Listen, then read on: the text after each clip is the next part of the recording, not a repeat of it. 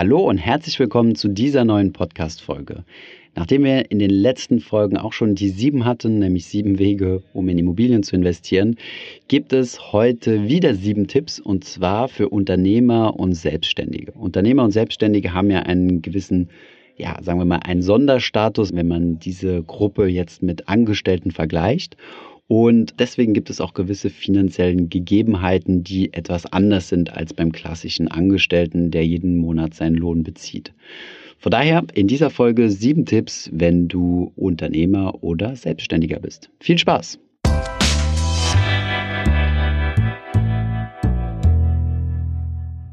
Hi, mein Name ist Thomas von Finanzfluss und heute beschäftigen wir uns mal mit einigen Tipps für Selbstständige und Unternehmer, was die Finanzen angeht. Unter unserem Video 10 Tipps, um einfach reich zu werden, hat Tyler Gang uns die Frage gestellt, beziehungsweise er die, die Anmerkung, könntest du mal ein Video mit Tipps speziell für Unternehmer und Selbstständige machen? Wäre super. Ja, das können wir gerne machen. Es gibt einige Punkte, auf die man achten sollte, wenn man sich irgendwie in eine selbstständige Tätigkeit begibt, beziehungsweise wenn man als Freiberufler arbeitet. Der erste Tipp, den wir auf jeden Fall geben können, was essentiell wichtig ist, ist es, die privaten Finanzen von den beruflichen Finanzen, also alles, was mit der unternehmerischen Tätigkeit zu tun hat, strikt zu trennen. Das ist vielleicht nicht immer ganz einfach, ist aber auf jeden Fall ein Stolperstrick, über die viele Selbstständige und Unternehmer fallen. Der Tipp an dieser Stelle ist also definitiv zwei getrennte Konten zu führen, einmal für das Privatleben und einmal für das berufliche. Von diesem beruflichen Konto solltet ihr euch dann regelmäßig ein eigenes Eigentümergehalt zahlen. Das bedeutet, selbst wenn dann natürlich eure, Ein eure Einnahmen schwanken, solltet ihr das, was ihr jeden Monat zum normalen Leben braucht, wie zum Beispiel Miete, Lebenshaltungskosten und so weiter, jeden Monat vom beruflichen auf das private Konto überweisen. Viele Unternehmer sind gerade darüber gestolpert, dass sie zum Beispiel fehlendes Geld in der Unternehmenskasse mit eigenem Geld ausgeglichen haben und vielleicht aus privater Kasse bezahlt haben. Das ist natürlich sehr, sehr suboptimal, da ihr euch damit selbst belügt und euch keine eindeutige Gewinn- und Verlustrechnung aufstellen könnt. Ihr solltet immer wissen, wie viel Geld wirft euer Business ab und wie viel überweist ihr davon auf euer Privatkonto. Die meisten Banken lehnen es ab, wenn ihr ein Privatkonto führt, dass ihr hierüber auch eure Tätigkeiten als Selbstständige oder Freiberufler abwickelt. Ihr müsst also ein separates Geschäftskonto eröffnen. Hier gibt es aber viele gute Anbieter, wie zum Beispiel Number 26 oder auch die Fidor Bank, die für Selbstständige und Unternehmer ein Geschäftskonto anbieten. Auf unserer Website findet ihr einen Vergleich und auch viele Artikel zum Thema Geschäftskonto. Einen Link dazu findet ihr unten in der Beschreibung. Ein weiterer Finanztipp für selbstständige Unternehmer und Freiberufler ist es auf jeden Fall, regelmäßig und sehr detailliert zu budgetieren. Was ihr als Privatperson schon tun solltet, das bedeutet mal ein Haushaltsbuch aufstellen und mal schauen, wie viel ihr denn für was ausgibt und wie hoch eure Sparquote ist. Das müsst ihr als Unternehmer oder Selbstständiger noch viel, viel intensiver tun. Hier habt ihr nämlich in Anführungszeichen den Nachteil, dass ihr euch um viele Dinge selbst kümmern müsst, die ihr als Angestellter von eurem Arbeitnehmer abgenommen bekommt. Ihr müsst zum Beispiel selbst Steuern bezahlen. Das bedeutet, ihr müsst regelmäßig Rücklagen bilden, um dann einmal im Jahr eure Steuer zu bezahlen. Dann müsst ihr euch selbst um eure Krankenversicherung kümmern. Auch hierfür müsst ihr ein Budget vorsehen, da ihr nicht automatisch in der gesetzlichen Versicherung versichert seid und nicht die Prämie für eure Versicherung direkt von eurem Lohn abgezogen wird. Dasselbe gilt für die Rentenversicherung. Hier müsst ihr euch entweder separat gesetzlich versichern oder und meistens und zusätzlich privat versorgen. Gerade also diesen gesamten sozialen Apparat müsst ihr sehr, sehr gut budgetieren, da ihr sonst eine negative Überraschung vom Finanzamt erhaltet und eine große Steuernachzahlung leisten müsst oder dass ihr euch einfach total in den Kosten für eure Sozialleistungen unterschätzt habt und nicht anständig krankenversichert seid oder keine Rente aufbaut. Seht es auf jeden Fall vor, hier große Rücklagen zu bilden und das von eurem Gewinn, den ihr mit eurer unternehmerischen Tätigkeit habt, einbezieht. Im besten Fall legt ihr hierfür ein separates Konto an und überweist von jeder Einnahme, die ihr habt, einen gewissen Prozentsatz auf diese Konten. Ein weiterer Tipp, den ich hier geben kann, ist auf jeden Fall, so früh wie möglich eine Buchhaltungssoftware zu benutzen. Für diesen Kanal Finanzfluss haben wir selbst auch eine Firma eingetragen, und zwar in England, da wir zu diesem Zeitpunkt dort gelebt haben, und erst relativ spät eine Buchhaltungssoftware uns angeschafft.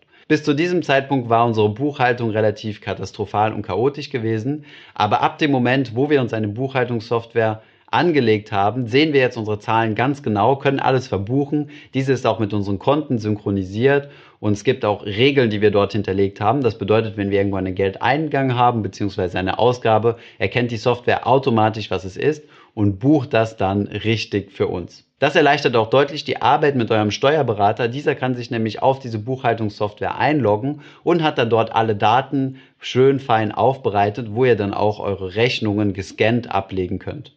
Einige Buchhaltungssoftwares, die in Deutschland zur Verfügung stehen, haben wir euch unten in der Beschreibung mal verlinkt. Wenn deine unternehmerische Tätigkeit dein Haupteinkommen oder den größten Teil deines Einkommens darstellt, ist es wichtig, dass du dich bei jedem Geldeingang als erstes zunächst einmal selbst bezahlst. Die Logik dahinter ist dieselbe wie bei der Sparquote in deinem persönlichen Leben. Diese solltest du auch natürlich direkt am Anfang, wenn du deinen Gehaltseingang hast, auf die Seite legen, einfach um zu verhindern, dass am Ende des Monats kein Geld mehr übrig ist. Dasselbe gilt natürlich bei deiner unternehmerischen Tätigkeit. Nimm dir das Geld, was du zum Leben benötigst, als erstes raus. Als weiteren Finanztipp, den wir dir an die Hand geben können, ist es, dein Einkommen zu diversifizieren. Als Arbeitnehmer hast du ja eine gewisse Sicherheit, dass dein Einkommen relativ konstant ist. Als Selbstständiger und, und, Unternehmer muss das nicht unbedingt der Fall sein. Aus diesem Grund solltest du auch immer darauf achten, dein Einkommen möglichst zu diversifizieren und nicht von einem einzigen Kunden oder einer einzigen Dienstleistung abhängig zu machen.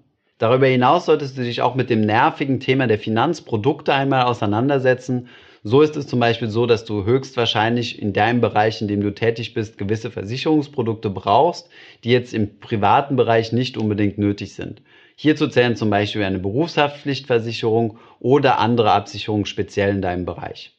Außerdem solltest du dich mit dem Thema Rentenaufbau auch ganz spezifisch auseinandersetzen, da du ja keinen Arbeitnehmer hast, der für dich in die gesetzliche Rentenversicherung einbezahlt. Hier gibt es ein Parallelprodukt zur Riester-Rente, die sogenannte Rürup-Rente, die besonders für Selbstständige entwickelt wurde. Unserer Meinung nach ist dieses Produkt allerdings eher suboptimal, da du an das dort eingezahlte Geld nie wieder herankommst. Das bedeutet, es ist ein Vertrag, den du nach, selbst nach Kündigung an dein Geld nicht mehr herankommst. Und das Geld, was dort einbezahlt wurde, wird ausschließlich als Rente ab deinem 62. Lebensjahr ausbezahlt. Beschäftige dich also intensiv mit deinem Rentenaufbau und lege tatsächlich rigoros Geld zur Seite und gehe auch an dieses Geld nicht heran, wenn es mit deiner unternehmerischen Tätigkeit etwas schlechter läuft. Dieses Geld sollte tatsächlich nur zum Rentenaufbau dienen, da dir sonst erhebliche Altersarmut drohen kann. Ich hoffe, diese Tipps waren hilfreich für euch gewesen. Wir sind natürlich keine Profis, was die, Berat was die Finanzberatung von Selbstständigen und Unternehmern angeht. Allerdings sind das hier so ein paar universelle Tipps, an denen man sich auf jeden Fall orientieren sollte und an denen auch die meisten Unternehmer scheitern, gerade was das Thema Budgetierung angeht oder Rücklagen bilden, gerade zum Thema Steuern. Ich hoffe, diese Podcast-Folge hat dir gefallen. Wenn ja, dann zöger doch nicht in deinem Umfeld bei deinen Freunden und Bekannten von diesem Podcast zu sprechen. Und wenn du auf iTunes bist, dann lass uns doch gerne eine Bewertung da und ein Kommentar, denn das hilft uns, mehr Menschen zu erreichen und für das Thema finanzielle Bildung zu begeistern. Wie immer findest du in den Show Notes und in der Beschreibung zu dieser Podcast-Folge alle wichtigen Verlinkungen. Vielen Dank fürs Zuhören und hoffentlich bis zum nächsten Mal.